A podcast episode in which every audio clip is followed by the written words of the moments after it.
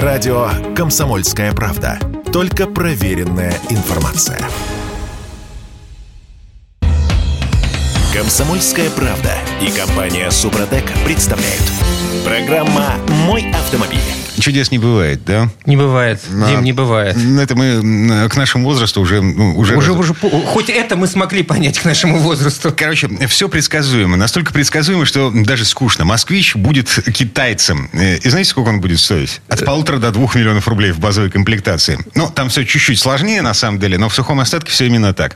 Всем привет, короче говоря. Дим Делинский, Кирилл Манжула. И Приветствую. э, Олег Осипов у нас на связи. Олег, доброе утро. доброе. Доброе утро всем. Пробуксовка дня. Так, ну что, на прошлой неделе э, КАМАЗ показал э, примерное, что будут выпускать на бывшем заводе э, Рено в Москве. И это примерно абсолютно соответствует э, абсолютно вот, вот точному, что уже давно выпускается. Ну, просто шильдики другие. А, китайский Jack, Jack GS4 с двигателем внутреннего сгорания. Его электрическая версия. Такие Kia Seltos или Hyundai Creta, если хотите. А, значит, кроссовер Jack S7. э, Это уже полноразмерная штуковина типа Hyundai Santa Fe или Nissan X-Trail. Эм, И две модели суббренда Jack, который называется Seoul или Seoul. Сеул, ну, что-то по-китайски, в общем. Короче говоря, кроссовер под названием X6 и лифтбэк э, под э, названием A5+. Это такая типа Шкода Октавия. Я не понимаю, где здесь импортозамещение. Ну, вот я в упор его не понимаю. Крупноузловая сборка на Ну. первом этапе. Значит, э, То есть все Москвы- будет привозиться из Китая там, или из Казахстана? Из Казахстана в первую очередь. Да, это даже не китайская история, это казахская история. Вот. И э, мэр Москвы Сергей Собянин пообещал нам, что э, мы будем разрабатывать собственную платформу. Пока, значит, крупноузловая сборка, 600 машин до конца этого года. На будущий год обещает э, ускориться до 10 тысяч автомобилей в год. Обалдеть. Да, в 2024 обещает уже 100 тысяч. Тех же моделей.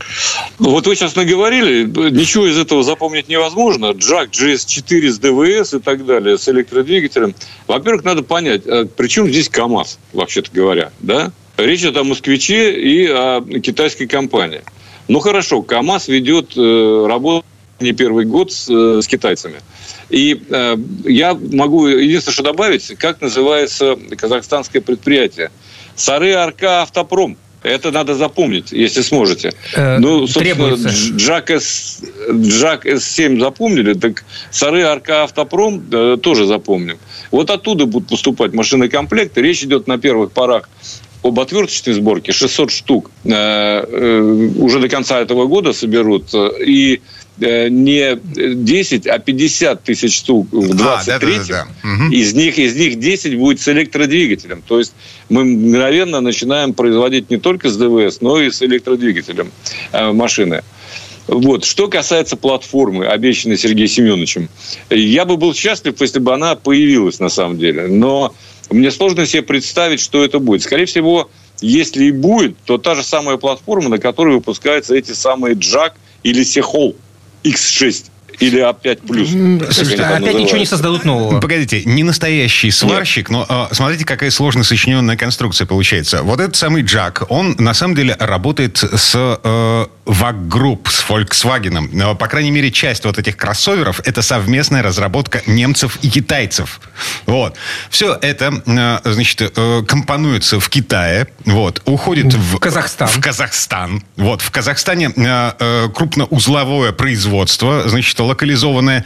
И машинокомплекты, э, не собранные в разобранном виде, уходят э, в Москву. В Москве отверточная В сборка. действительности, Дима, это и есть параллельный импорт. Вау. Не, вообще-то э, совершенно прав, Кирилл. Это на самом деле вот это вот и есть абсолютное воплощение параллельного импорта. Ну, хорошо, если КАМАЗ там при этом еще может немножко заработать, тоже неплохо.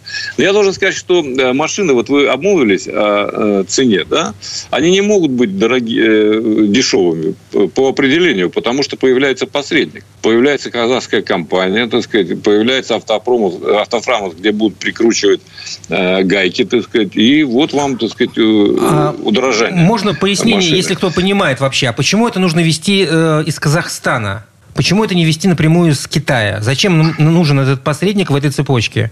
В этом есть какая-то технологическая Скорее, задача. скорее политика. Это политика, то есть это, Это не... политика, да. КАМАЗ, ну, КАМАЗ включен Минфином США э, в так называемый SDN-лист, э, и они рискуют, если будут э, напрямую поставлять России, рискуют попасть под санкции. Им это совершенно не нужно, они этого опасаются, естественно, китайцы. Поэтому действуют осторожно. И что мешает? А в, в, в Казахстан, ради бога, поставляют и поставляют, собирают и собирают. Там никаких претензий быть не может. Формально, во всяком случае. Да? Никто не будет, я так полагаю, проводить э, расследование. Но э, должен сказать, что вот, допустим, даже 50 тысяч или э, на втором этапе, там, в 2024 году 100 тысяч э, единиц, 100 тысяч автомобилей, это тоже для России, честно говоря, немного. Да, учитывая, что в лучшие годы мы продавали там больше двух миллионов машин. А что еще может быть, кроме э, китайцев? Ну, наверное, Лада Гранта, Нивы, Легенд и так далее. Да. Ну, у вас, еще, у вас еще. есть. Ну, спасибо. Это очень ну, специфическая машина. А, она, она же есть, секундочку. Она, же секунд... она есть? Она есть есть у вас э, в очень небольшом количестве. Да? Все равно, э, вот если мы с вами все это, так сказать, э, суммируем, ну, больше полумиллиона не получится. Да? То есть никак не два. Но может быть и достаточно, потому что спрос падает, и это на самом деле так. Ну, достаточно сказать, что продажи легковых автомобилей в июне в России снизились на 82%. Да? Это в сравнении с июнем 2021 года. А, и смотрите, да. в сравнении с маем 2022 у нас рост рост. Э, значит, Насколько? продажи оживились. Я цифры точных не помню, ну, но, но, но продажи растут. Но в любом случае, мне кажется, будет актуально к концу этого года уже не сравнивать с, с годами предыдущими, а, а уже ну, как-то свыкнуться с новой реальностью. Отталки... 2 миллиона в, в год машин мы уже не будем продавать в ближайшие десятилетия. Отталкиваемся от нового дна. Так, насчет цен. Смотрите, значит, вот тот самый Jack GS4, э, который э, Hyundai Creta заменитель, но в Китае стоит 73 тысячи юаней, Германии по нынешнему курсу это порядка 750 тысяч рублей. Выглядит, ну, так заманчиво. Слушай, ну подожди, вот ты говоришь, будет стоить от полутора до двух миллионов. Но... Это, это с учетом того, что это машины-комплекты, ввезенные через казахскую границу, вот, на, вот. собранные в Москве, в центре Москвы, между прочим. Ты думаешь, это очень важно для ценообразования? Так или иначе. Ну, в общем, 750 тысяч ну, увеличивается в два раза. в центре Москвы. а, в этом плане. Все, ну, конечно, надо как-то отбивать. Точно. Э, нормально. Когда появляется посредник, э, неизбежно вырастает цена. Это безусловно. Теперь вот мне э, интереснее поговорить о платформе. Платформа сейчас э, разработка платформы новой стоит больше миллиарда долларов. А, я понимаю, что у Сергея Семеновича вполне могут быть такие деньги, он может их направить. Но дело в том, что платформа предполагает технологии. Какие технологии будут заложены в платформу москвича? Вот весь вопрос в чем. Если а. мы до сих пор не можем АБС э, предоставить, так сказать, э, включить э, в перечень оборудования. Мне, мне, мне кажется, главный нюанс еще в том, что этот, эти самые, этот самый миллиард стоит при разработке платформы у концернов, у которых есть огромная технологическая база, есть огромный опыт Конечно. создания подобных Конечно. платформ. А, а здесь речь идет ну, с абсолютного нуля нужно начинать. Так, смотрите. Значит, у КАМАЗа была совместная разработка с нашим петербургским политехом, вот, которая называлась КАМА-1. Она на сегодня уже безумно устарела. Если бы ее запустили в производство тогда, два года назад, когда она появилась, собственно... А, Было по чего отталкиваться. Да, но эта разработка, она есть. И технология, которая применялась при этой разработке, она до сих пор работает mm, и существует. Хочешь сказать, что не с нуля начнем? А, ну, как бы да. Но смотрите, это, эм, э, как это называется, это городской автомобильчик э, для каршеринга. Вот. То есть мы, может быть, в состоянии превратить эту платформу в, во что-то более такое вот... Мне кажется, в любом случае нужен вот некий проект, неважно, это будет маленький автомобильчик для каршеринга, это будет что-то вот э, маленькое и совершенно, э, ну, ненужное, но тем не менее, оно должно быть вот построено, показано и оно должно ездить и нареканий не вызывать. Вот хотя бы вот такой проект нужно реализовать и уже от чего-то оттолкнуться. А, сомнительная вещь. Дело в том, что э, делать заведомо устаревший механизм, так сказать, машину, все что угодно, это, конечно, путь в никуда. Это возрождение там каких-то советских принципов, э, которые мы прекрасно понимаем, к чему привели. И здесь по-другому не будет.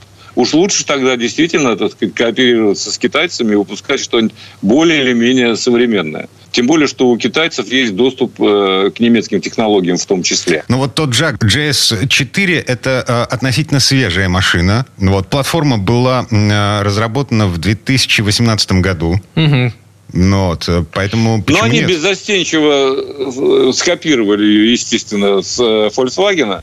И, в принципе, это нормально. Ну, так они действуют. Это, конечно, более современная конструкция, чем то, что выпускается у нас сейчас на любом заводе. Поэтому, да, это лучше, чем мы будем создавать что-то с, со студентами политеха. Я не против развития студенческой мысли, но на этом фундаменте строить будущее автопрома как-то представляется мне делом крайне сомнительным. Насчет студентов политеха. Это нифига не студенты, это инжиниринговый центр э, Политехнического университета. Там работают серьезные дядьки с опытом э, в разработке, конструировании там, от десятков лет. Короче говоря, э, дело сдвинулось с мертвой точки, так или иначе. Нам обещают 600 новых машин э, на московском автозаводе до конца этого года и 50 тысяч в течение следующего года. Причем это будут машины не одной модели, а сразу скольки? Четырех, пяти? А, да, четыре кроссовера, Четыре. один седан. Причем один кроссовер э, электрический. Но прогресс же налицо. А, прогресс в сложных условиях налицо. Так, Скажем так. вот на Давайте на этом э, успокоимся, так сказать. Это то, что сердце успокоит. Начнем получать удовольствие. Уже давно пора, Конечно. ребята, уже давно пора расслабиться и получать удовольствие. Олег Осипов был у нас на связи. Олег, спасибо. Хорошего дня. Всего доброго, удачи всем. А мы вернемся буквально через пару минут. В следующей части программы к нам присоединится Юрий Сидоренко, автомеханик, ведущий программы «Утилизатор» на телеканале ЧЕ. И поговорим о том, как готовить машину к дальней поездке. Комсомольская правда и компания Супротек представляют. Программа «Мой автомобиль». 12 июля на календаре практически половина лет прошла уже, но э, самое интересное все еще Вот впереди. любишь ты расстроить людей? А. Взял так, и вот половина лета прошла. Смотри, э, Нет, чисто, Половина лета осталась! чисто арифметически, половина из нас с вами еще не ходил, не ездила в отпуск. Но, в общем, в этой четверти часа простой совет, как готовить машину к дальней поездке. Это Дим Делинский. Э, Кирилл Манжула и Юрий Сидоренко, автомеханик, ведущий программы «Утилизатор» на телеканале ЧЕ вместе с нами. Юр, доброе утро. Доброе. Доброе утро. Автомастер. Личный опыт. Значит, 10 километров от Владимира. Мы с женой, с ребенком выехали из Владимира, э, и я потерял антифриз в дороге. Значит, ушла помпа, я попал на 15 тысяч рублей. То есть эвакуатор, э, запчасти, работа э, и гостиница на лишние сутки Мне кажется, дешево отделался. Возможно, а, приключения для ребенка, все дела. Но э, перед поездкой я загонял машину в сервис. Я говорил мастеру, типа, ну, как бы... Так а что, я- как ты эту помпу проверишь? Ну, работает, работает. Вот. эм, Юра, Слушайте, ну проверить можно всегда. Как бы просто для этого надо время, ну и, соответственно, средства определенные от владельца автомобиля. Потому что, например, чтобы проверить помпу, там надо кое-что подразобрать. И ко мне вот в автосервис, те, кто едет в дальнюю дорогу, особенно перед отпуском, у меня мои клиенты, они наученные, они смотрят мои соцсети, вот очень внимательно всегда. Вот. И, соответственно, они приезжают, спокойно мы машину диагностируем полностью. То есть практически все в рабочем состоянии. Если что-то нас беспокоит, то мы говорим, что это надо поменять. И Смотри, а- а- а- обычно э, в сервисе, когда ты говоришь, я собираюсь в дальнюю поездку, э, проверяют ходовку, не ну, больше. ходовую и, и жидкости все, и все. Ну, ну, этого мало. Надо еще проверять работоспособность многих систем. А некоторые жидкости вообще иногда стоит поменять. Окей, вот давай по пунктам. Э, С самого начала. Что Ну. нужно проверить, что нужно поменять э, перед дальней дорогой? Обязательно. Ну, смотрите, первое, конечно, что это провести полный техосмотр. Раньше, э, то есть мне вот на пункт ТО, который у меня сейчас есть, остался, вот, туда приезжают э, люди и проводят ТО. То есть оно стоит недорого, там, две с половиной тысячи, грубо говоря. Вот, и человеку делают полное ТО, в смысле диагностику машины. От и до. Вот, вот в принципе надо делать то же самое, что делалось раньше на техосмотре, если ты его, естественно, не покупал, а проходил. Вот. То есть там смотрится и тормозная система, и гидроусилитель руля, проверяется его работоспособность, все вот эти углы и так далее. Там смотрится, насколько поворачиваются колеса. Там, ну вот все системы проверяются. Смотрится машина на предмет течей, что если где-то уходит масло, например, из мотора, это надо сделать, потому что... э, И не надо здесь экономить, потому что, не дай бог, произойдет вот что. Вы поедете, масло у вас в двигателе кончится, стуканет мотор, это время, это деньги, это самое страшное – нервы. Потому что, когда человек начинает нервничать, срок его жизни укорачивается. Это отпуск на смарку. Ну и вот пусто бог с ним. Главное, что люди нервничают, и вот это, а потом 10 лет минус, а это плохо. Вот. Дальше обязательно смотрите тормозную систему. Очень важный момент. Пускай колеса при вас снимут и посмотрят, как работают суппорта. Потому что у меня был вот такой случай. Приехал человек, говорит, я заезжал в сервис, мне все проверили. Но у него заклинило суппорт. Я говорю, а как тебе проверяли, интересно, тормозную систему, не снимая колес? Это как вообще сделали? Он говорит, ну мне мастер посмотрел так через дырочку в диске, сказал, колодки еще нормальные. Я говорю, может быть, они и нормальные. Ну как работает сам цилиндр же, надо проверить. Потому что То ты же едешь... сни- снимать колеса нужно посмотреть, э, чтобы не, не прикипели суппорта, правильно? Ну, не то, что прикипели, того, что- его может подклинивать. То есть это просто делается просто. Разжимается, разжимаются колодки, человек нажимает на тормоз. Дальше мы опять разжимаем. То есть он еще не подклинивает, но мы чувствуем, как, он, как уходит цилиндр. Ну, бывает, что надо там вворачивать специальным съемником. Это второй вопрос, это все делается. Это не такие большие деньги, чтобы потом э, попасть на проблемы. Дальше, насчет жидкостей. Приезжает человек ко мне, говорит, я еду отдыхать, посмотрите машину. Я говорю, куда вы едете? Он говорит, я еду в Новосибирск. Я понимаю. Хороший, хороший отдых. Ну, как бы, ну, вот он там к родственникам куда-то ехал, ну, в общем, туда едет отдыхать. Я прекрасно понимаю, что он уже пробежал там, грубо говоря, 6 тысяч километров. А у него уже пробег есть. То есть он поедет туда, и на обратном пути у него весь, там даже 7, по-моему. На обратном пути, если он там еще покатается, уже будет перепробег по маслу. Я ему говорю, давайте сейчас масло поменяем, у вас будет 10 тысяч гарантированных пробежать машине. Он говорит, да, согласен, давайте так сделаем. Я, говорит, об этом даже не подумал. А думать надо. Дальше обязательно тормозная жидкость. Есть регламент ее замены. Надо смотреть, по какому регламенту она меняется. И не надо здесь э, ждать, что вдруг она останется рабочей. Да пускай она останется рабочей. Ну, лучше туда залить в систему новую. И так далее. То есть берем по всем системам, смотрим. Помимо ходовой. Помимо подшипников, вот надо посмотреть все системы. Если вы отправляетесь далеко и, ну, не хотите где-то встрять по дороге. А вот эта фраза у меня, у меня машина класс, она доедет. Может быть и доедет, а может и не доедет. Мгм. Ну и э, запас, э, какой-то минимальный запас технических жидкостей в багажник с собой. Потому что вот э, у меня антифриз ушел, э, мне на пробу в сервисе, вот когда они проверяли работоспособность системы, залили какую-то жижу из какой-то канистры. Я, да, я даже не понял, что это было. Что значит на пробу? Просто розового цвета. Они проверяли течь, откуда течет. А, в Да, этом плане. Так да. а вы- какая разница? Они потом наверняка все сливали в результате. И заливали Естественно, новую. Естественно, слили, естественно, залили новую, но так или иначе. Э, А если бы это было, э, если бы не было, что бы я делал? Все, Ну, ладно. проблема была бы. А если в дороге он закончится, а надо долить? Это всегда, конечно, ты совершенно правильно сказал, надо с собой. Вот я всегда с собой беру канистру масла, хотя у меня, в принципе, в УАЗ идет две канистры масла. Ну, практически две, там чуть больше полутора, будем так говорить. Я беру с собой всегда полную канистру масла моторного, канистру антифриза и э, обязательно тормозную жидкость, потому что мало ли что произойдет, надо будет например, трубку загнуть, выльется откуда-то тормозуха, но бывает такое, что э, трубка потекла, сделать ее негде. Я ее просто откусываю, загибаю, зачеканиваю, заливаю эту тормозную жидкость, насколько возможно качаю и потихонечку доезжаю до сервиса. Вот. А если не будет тормозухи, вы на чем? На воде же не поедет она машина. Вот. И, соответственно, если у вас есть гидроусилитель руля, вот это почему-то все забывают брать с собой. Если он есть у вас, то надо обязательно с собой тоже возить маленькую бутылочку жидкости для гидроусилителя руля. Потому что она сволочь такая, заканчивается в самый неподходящий момент, и гидроусилитель начинает жужжать. Если он только начал жужжать, то можно долить жидкости, и он, в принципе, перестанет жужжать. А если вы не дольете, тогда вам придется потом гидроусилитель поменять. Так, ладно, движемся дальше. Что у тебя там в списке? Эм, м, а, а, а, Сход, сход Сход развал. развал. Сход О. развал. Ребята, обязательно проверьте. Шина сейчас стоит как чугунный мост. Поэтому заехать, извините, заплатить 1800 рублей, чтобы люди накинули датчики и проверили, что у вас колеса стоят в, в, э, в размерах. То есть таких, каких надо. Только не делайте это, пожалуйста, за день до отъезда. Потому что если что-то надо будет поменять, вы уже не успеете. Поедете, колесо сожрет, по дороге надо будет где-то купить, а там его, как правило, не... ну, в общем, это целая история.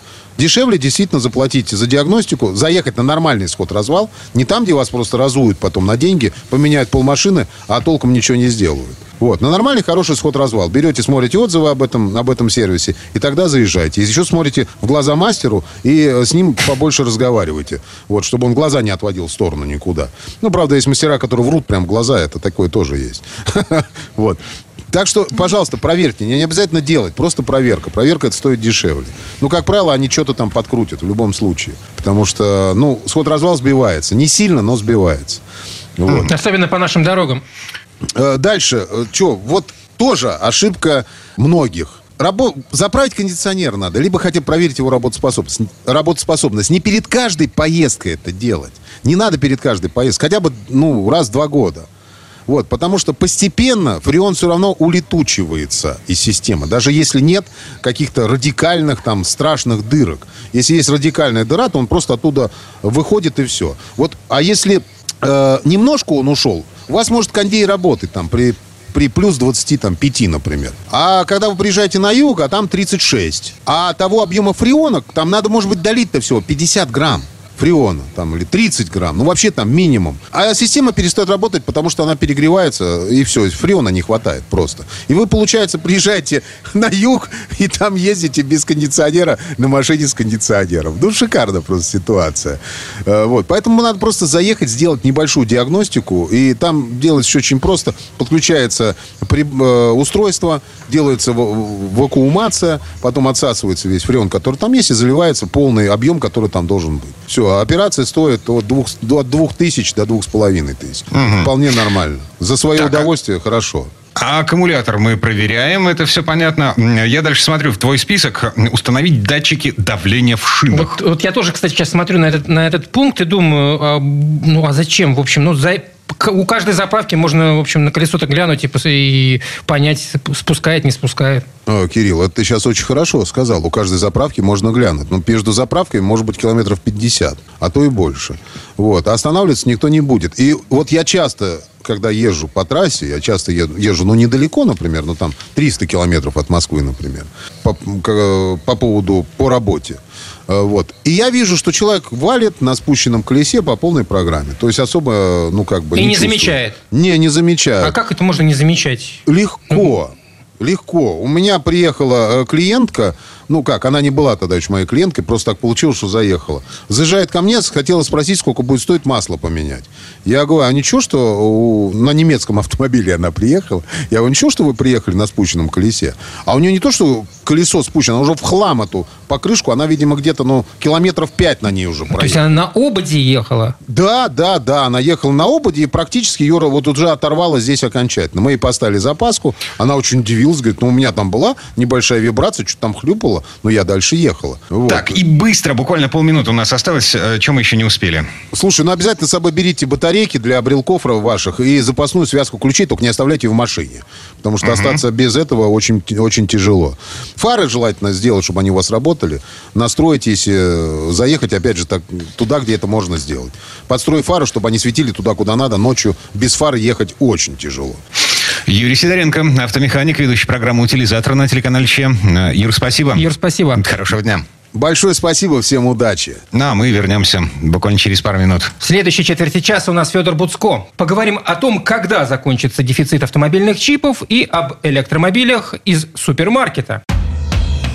Комсомольская правда и компания Супротек представляют.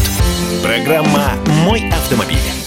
Электричеством в этой четверти сейчас занимаемся, причем, ну, так, вполне ничего себе серьезным, потому что перспектива у нас, ну, так себе, да? Ну и виноваты-то во всем оказываются электромобили. Ага. Они нас лишают. Любителей ДВС лишают. А С другой стороны, э, Чипов. с таким же успехом можно обвинить э, любителей менять мобильные телефоны э, раз в сезон в том, Согласен. что... Мгм. Согласен. Так Короче, себе обвинение. Я Дмитрий Делинский. И я Кирилл Манжула. Э, Федор Буцко у нас на связи. Федь, доброе утро. Доброе утро. Я точно не меняю телефон раз в полгода. Дорожные истории. Ну что, дефицит чипов, э, который начался еще во время пандемии. Дефицит, вызванный тем, что значит, в Китае остановилась полупроводниковая промышленность, и на Тайване тоже остановилась полупроводниковая промышленность. Он, на самом деле, Из-за пандемии. э, не закончился и не закончится в ближайшем обозримом будущем. Да, эксперты считают, что э, раньше 2024 года точно не закончится, все будет э, по-прежнему в дефиците. Дело в том, что эти чипы, они же ставятся, вот, ну, много куда ставятся, и в мобильные телефоны, которые, а, там, в ноутбуки, в приставки игровые, в, и очень много в автомобиле, и вообще в утюг, я не знаю, вентилятор, во что угодно ставится. Да, господи, А, и- лампочки умные, они тоже с чипами. Да ладно. Серьезно. А, ну умные же, да, действительно. Как без Да, чипа. они слишком умные, да. Без чипов они уже не будут умными. Но суть в том, что, короче, не хватает сильно этих чипов. Вот с этим столкнулась промышленность автомобильная очень жестко, потому что оказалось, она не конкурентоспособна по сравнению с производителями тех же смартфонов. Смартфон маленький, на нем маржа гораздо больше, чем на, если особенно посмотреть, сколько места и- и занимает смартфон, и как легко его перевозить, и сколько в нем сырья, так сказать, использовано, и- сравнить это с автомобилем, понятно, что машина не такая неконкурентная штука. А тут еще вторая проблема. Очень ну, растет, сильно растет э, выпуск автомобилей электрических, а в них чипов в 10 раз больше, чем в машинах с ДВС. То есть там прям очень много их надо. И, собственно, их не хватало и не хватать будет. И есть крупные проекты, которые вот должны помочь вот нарастить. То есть Европа ахнула, поняла, что вот сейчас, если в Китае пару фабрик закрыть, так мы, мы тут вообще жить перестанем. И, соответственно, запу- запущены в мире разные проекты по тому, чтобы, соответственно, эти самые чипы производить больше. Но, во-первых, это так быстро не делается. Там для начала там, э, ну, много, много чего нужно сделать. А во-вторых, э, вот э, ра- раньше, чем к 2024 году, ни- ни- ничего хорошего не будет. И бу- будет все дальше дорожать и дорожать. А В том числе автомобили. Тут вопрос, э, да, вот, собственно, снял с языка. Естественно, мы получим в результате дорожания, авто- ну, удорожания автомобилей, потому как э, возникает дефицит. Э, Причем это не только у нас. Э, У нас же наладили э, производство антикризисных машин, в которых минимальное количество вот этого всякой полупроводниковой требухи. А это еще и на мировом рынке. В первую очередь на мировом рынке автомобили будут э, становиться дороже из-за вот этого, э, из-за всей этой вакханалии. Из-за этой вакханалии, в том числе из-за того, что сырье тоже очень сильно подорожало. Что-то вдвое, что-то втрое подорожало. И вот это тоже все играет роль. И вообще, ну, как бы западный мир столкнулся с тем, что он зависим от поставок сырья из стран, которые не столь стабильны, как э, вот им бы хотелось. А, И, собственно говоря, это тоже приносит большие проблемы. Сейчас вот, а, в частности, ученые, вот важная задача для ученых, это разработка нового типа аккумуляторов, которые а, смогут обходиться, если не без лития, то хотя бы без э, иона, там, без, без каких-то еще там ре- редкоземельных металлов, которые, скажем, добываются в основном в Африке, а там тоже не знаешь, когда следующая революция грянет. Но любой кризис всегда был двигателем прогресса. Да, возможно, двинемся. Вопрос, как двинемся? Вот, э, ну, ну, ну, есть какие-то антикризисные решения. Кстати, не только у нас, вот в Германии тоже есть антикризисное решение. У них сеть супермаркетов Lidl, это что-то вроде нашей пятерочки или Dixie, предложили теперь машину, прямо вот на кассе можно купить автомобиль. Вернее, не купить, а вот подписка на автомобиль. То есть ты платишь ежемесячно 222 евро и катаешься на таком автомобиле с форм-фактором э, смарта. А, или, если кто-нибудь помнит, больше он даже похож на э, Toyota IQ. Был такой э, забавный маленький автомобильчик. Вот, собственно говоря, вот Короче, такой примерно. э, в общем, э, если э, размер твоих покупок превысил размер тележки в супермаркете, да? Ну, не намного, между Да, ты- прочим. Ты можешь взять другую тележку, э, самоходную тележку в этом супермаркете. Да, да, он примерно как четыре тележки, так вот внешне, если на него посмотреть э, по размеру. Поэтому, да, да, влезет. Можешь смело две тележки подкатывать, главное, без пассажира приезжать. Но суть такая, что 222 евро, полностью электрический автомобиль китайской марки, малоизвестный Elaris Fin.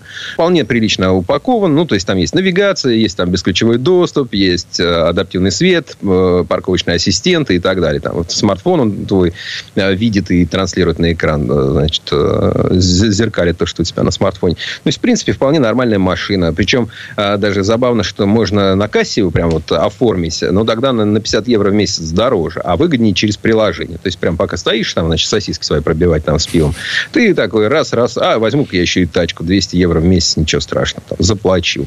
А, ну, и вот и такой вышел, поехал. До сотни разгоняется, говорят, 300 километров должен проезжать, хотя кто пробовал, говорят, что 200 потолок, на больше э, батарейки не хватает. Но, тем не менее, вот 10 тысяч километров в год тебе лимит, езди на здоровье, нак- накатывай, так сказать, пробег. на Ну, вместо электросамоката вполне под- Хотя, конечно, это дичь. э, То, что в Германии, так сказать, это сам- такой самой автомобилизованной стране с высочайшей э, автомобильной культурой, инженерной культурой идут вот эти самые штучки. Это, конечно, так ну, странновато это все. Это, Но это мы же помним, Тем более, что- что, непонятно. А, вот у меня друзья, которые живут в Кельне, сказали, что уже нас тут предупредили, что зи- зи- зимой, значит, надо будет немножко отопление убирать и так далее. То есть их же тоже, наверное, надо заряжать. Это же все, это же все энергия, да? Даже если ты не, не, не бензин туда льешь и не дизель, то и- без энергии это все не идет. А энергия, она быстро одна в другую превращается туда, обратно. Ну, из нефти газ э, трудно делать, из газа нефть тоже, но тем не менее, ну, в смысле, энергетический рынок, он, в общем, такой, ну, вполне себе цельный. Мгм. Ну, мы помним, что э, в Германии, во-первых, самое дорогое электричество в Европе было еще до э, всех этих э, кризисных явлений, э, еще до того, как э, газ начал стоить под 2000 евро за 1000 кубометров. Вот. Да, 2000 долларов. Да. Вот. А, ну и эм, эти люди э, запрещают нам ковыряться в носу. Эм, Евросоюз э, к 2035 году собирается отказаться от э, двигателей внутреннего сгорания полностью. Ну Вот. И Как они это сделают, ты хочешь спросить? Ну- Сколько времени еще? а, либо Может быть, шаг и сдохнет, либо и шаг. Ну, может быть, всем так все это надоест, что все просто уже махнут рукой и будут ездить на велосипедах. Ну, я, конечно, утрирую, но бог его знает. Тем не менее, электрическая тема продолжает развиваться. Вот сейчас, например, в Австрии испытали большую фуру э, электрическую. Такие были, в принципе, уже и раньше на европейских дорогах. Но считается, что они вот, ну, какие-то а, стандартизованные расстояния по прямой и желательно, значит, где по плоской поверхности они нормально ездят. И вот такая сейчас 26-тонная фура была отправлена через австрийскую э, горную дорогу через Альпы. Вообще, вот эти горные дороги альпийские, они очень красивые, они очень медленные, но в том смысле, что если вы хотите нормально проехать через Швейцарию, через э, Австрию, через Италию, через юг Франции, вы, конечно, едете по быстрым платным автобанам, ли- либо платным, как во Франции и Италии, когда ты каждые несколько километров останавливаешься и бросаешь монетку или там платишь карточкой, либо вот как в Австрии, как в Швейцарии, ты покупаешь виньетку, такую наклейку на лобовое стекло э, для того, чтобы пользоваться платными дорогами. Но есть вариант бесплатный. Он, он не то чтобы выгоднее, потому что ты там на бензин больше потратишь, не говоря уж о времени, но он зато очень красивый. То есть это дороги, которые идут куда-то высоко в Альпы, ты едешь э, среди чудесных таких вот абсолютно идиллических там хвойных рощ, э, и- ты мимо там ручьев, которые э, с ледниковой водой голубой стекают сверху. То есть это очень красиво, там везде хочется остановиться, выйти, подышать, воздух такой, что хочется, знаешь, ложкой намазывать на хлеб. Но на машине, тем более на грузовике, там ездить сложно. У нас была история, когда э, там некоторые русские бизнесмены при- решили, что они сейчас сами с усами и в Италии дешево купят э, запчасти, повезут их на фуре в, в Россию, это сами как-то там растаможат по серму и хорошо заработают, потому что они в этом разбираются.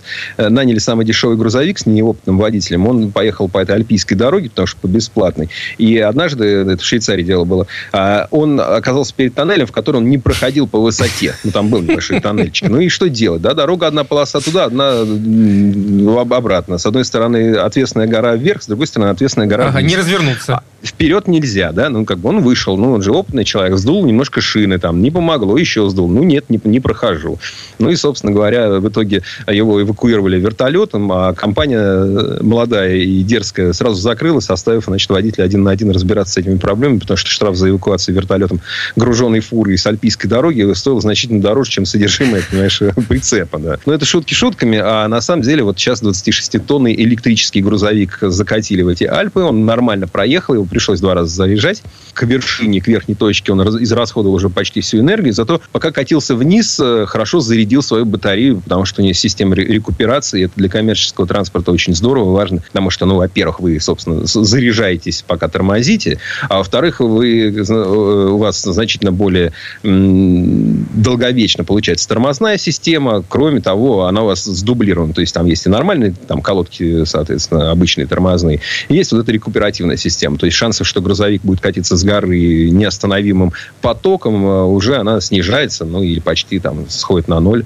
вот, что очень удобно и практично, так что, в принципе, электрическая тема развивается, но у нее на пути стоит множество проблем, которые, вот, в первую очередь, эти полупроводники, это инфраструктура зарядная, ну, и цены, конечно, цены. Ну, насколько я понимаю, сейчас вообще в природе не существует э, грузовиков, электрогрузовиков, которые выпускают э, в каком-то массовом порядке. А, Массовым нет, но тем не менее есть, есть, э, есть э, всякие разные, ну, разные степени электрификации. Есть и в карьерных самосвалах, и в строительной технике. Не, ну, в принципе, есть. Но пока, конечно, основные фуры это э, дизель. Угу. Um, в общем... А почему вспомнил про КАМАЗ-то, кстати? Так они тут показали этот беспилотный А-а-а. карьерный самосвал. Ага. Вы, рыб, вы, рыб, вы, рыб, вы рыб продаете, нет, показываю, понимаете? Ну, ты знаешь, что тут недавно была новость, что в скором будущем между Петербургом и Москвой будет ходить грузовой транспорт э, автономный, без э, водителей. По трассе М11. Да. Ну... Я думаю, там на каждый беспилотный грузовик надо хотя бы двоих водителей внутрь сажать. Ну так, знаешь, для страховки. Там, на первое время, там, на первые лет 10. А дальше там посмотрим. посмотрим. Может, может быть, можно будет сократить до одного.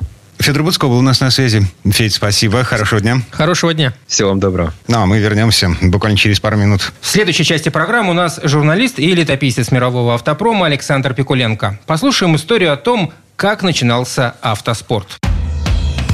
Комсомольская правда и компания Супротек представляют.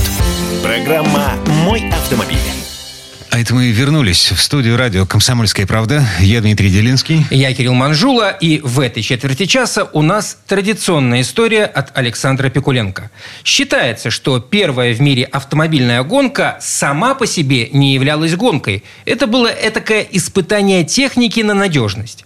19 декабря 1893 года парижская газета «Ля Petit Journal» опубликовала объявление о том, что учреждает призы тем, кто проедет 126 километров от Парижа до Руана менее чем за 8,5 часов. Причем по условиям гонки первый приз присуждался не тому, кто финиширует первым, а тому, чей безлошадный экипаж продемонстрирует наилучшую комбинацию безопасности, экономичности и удобства в управлении.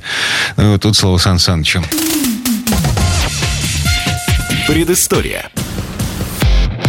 Это было время, когда мальчишки носились по улицам Парижа с криками «Покупайте Пти-журналь», «Покупайте Левелу», «Покупайте Леоту». То, что сегодня называется информационными технологиями, тогда только зарождалось. И с уверенностью можно было констатировать разве что одно. Газетчики и журналисты становятся властителями умов. Для привлечения читателей издатели взяли за моду устраивать гонки, велосипедные, автомобильные, регаты. Издатель «Лепти журналь» или «Вело» Пьер Жефар оценил успех проведенных под эгидой его журналов велогонок «Париж-Брест» и «Париж-Белфор» и на сей раз объявил конкурс, призванный доказать, что безлошадные экипажи не так опасны, как их преподносит публика, и не настолько дороги в эксплуатации, как кажется потенциальным владельцам.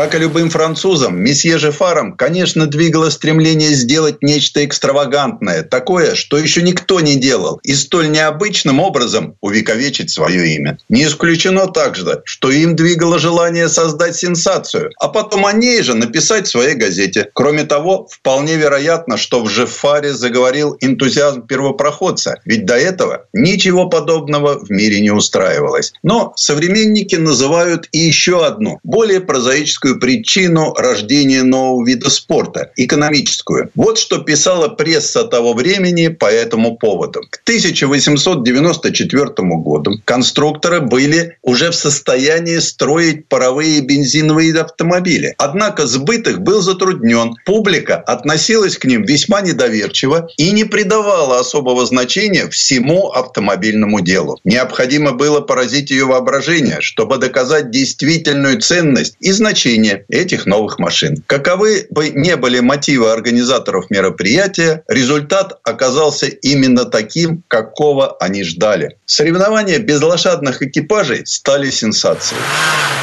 102 человека внесло вступительные 10 франков. Среди них пятеро были иностранцами. Два немца, бельгиец, британец и граф Джузеппе Карли, депутат итальянского парламента. Это давало основание заявить, что соревнование стало международным. Однако 18 июля на квалификацию не прибыло 78 участников, среди коих экипажей, движимых силой гравитации. 9 машин, работающих на сжатом воздухе. 5. По 3 автоматических, электрических и газовых экипажа. И 2 гидравлических. А также педальных, жидкостных, рычажных и с пропеллером. Возможно, праздная публика развлекалась таким образом. И кавалеры на потеху своим дамам, оставляя заявки на участие с вымышленным самодвижущимся экипажем. Только 26 участников выстроились у бордюра бульвара Майо, чтобы пройти квалификацию. 21 экипажу это удалось. И вот в жаркий июльский день заинтересованные лица и праздные горожане увидели необычную картину. 21 автомобилей, из которых 14 было с бензиновыми двигателями и 7 с паровыми, стояли на старте первого автомобильного состязания Париж-Руан. Стрекотали и дымили двигатели. На одном из автомобилей весело звенели колокольчики, которые должны были по замыслу владельца заглушать шум машины, чтобы не пугать встречных лошадей. Им всем предстояло преодолеть расстояние в 126 километров. Нужно заметить, что самоходный пробег нельзя назвать гонками в прямом смысле этого слова. Условия конкурса гласили, автомобили должны быть безопасными, легко управляемыми и экономичными. Организаторы даже установили норму средней скорости 16-17 км в час. Но перед самым стартом техническая комиссия приняла решение снизить ее до 12,5. Ведь главное было выяснить, пройдут автомобили дистанцию или нет.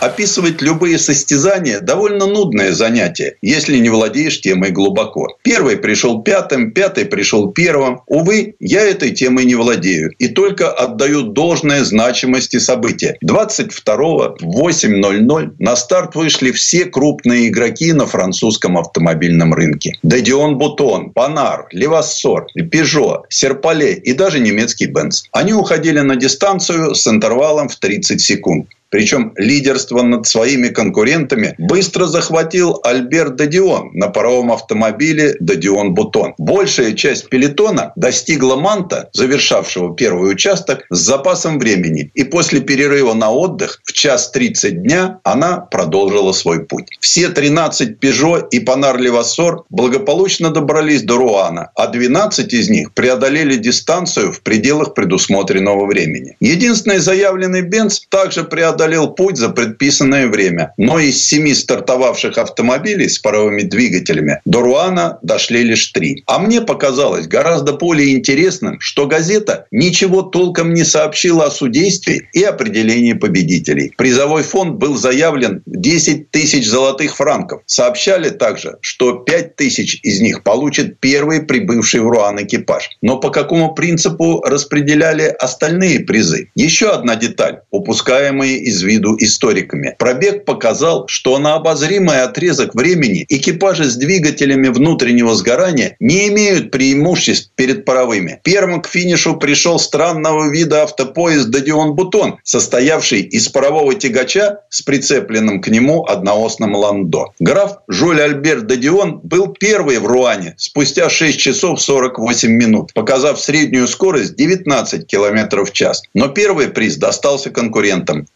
господам Панару или Вассору, а также компании Peugeot. То есть первая же автогонка родила и горькую истину. Борьба за первенство начинается после финиша.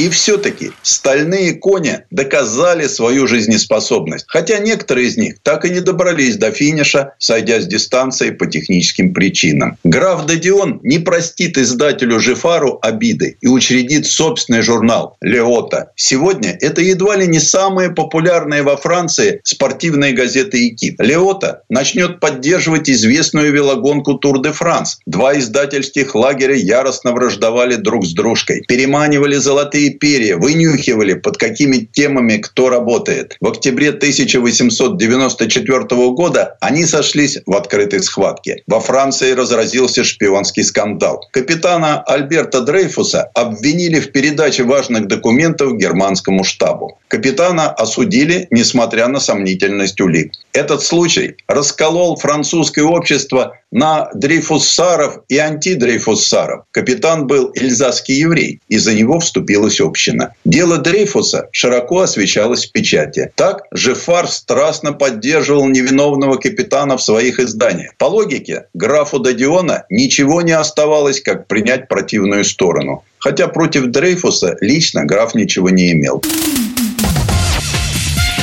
Предыстория. Сан Саныч, спасибо. Это был Александр Пикуленко, летописец мировой автомобильной индустрии. И у нас на этом все на сегодня. Дмитрий Делинский. Кирилл Манжула. Берегите себя. Программа «Мой автомобиль».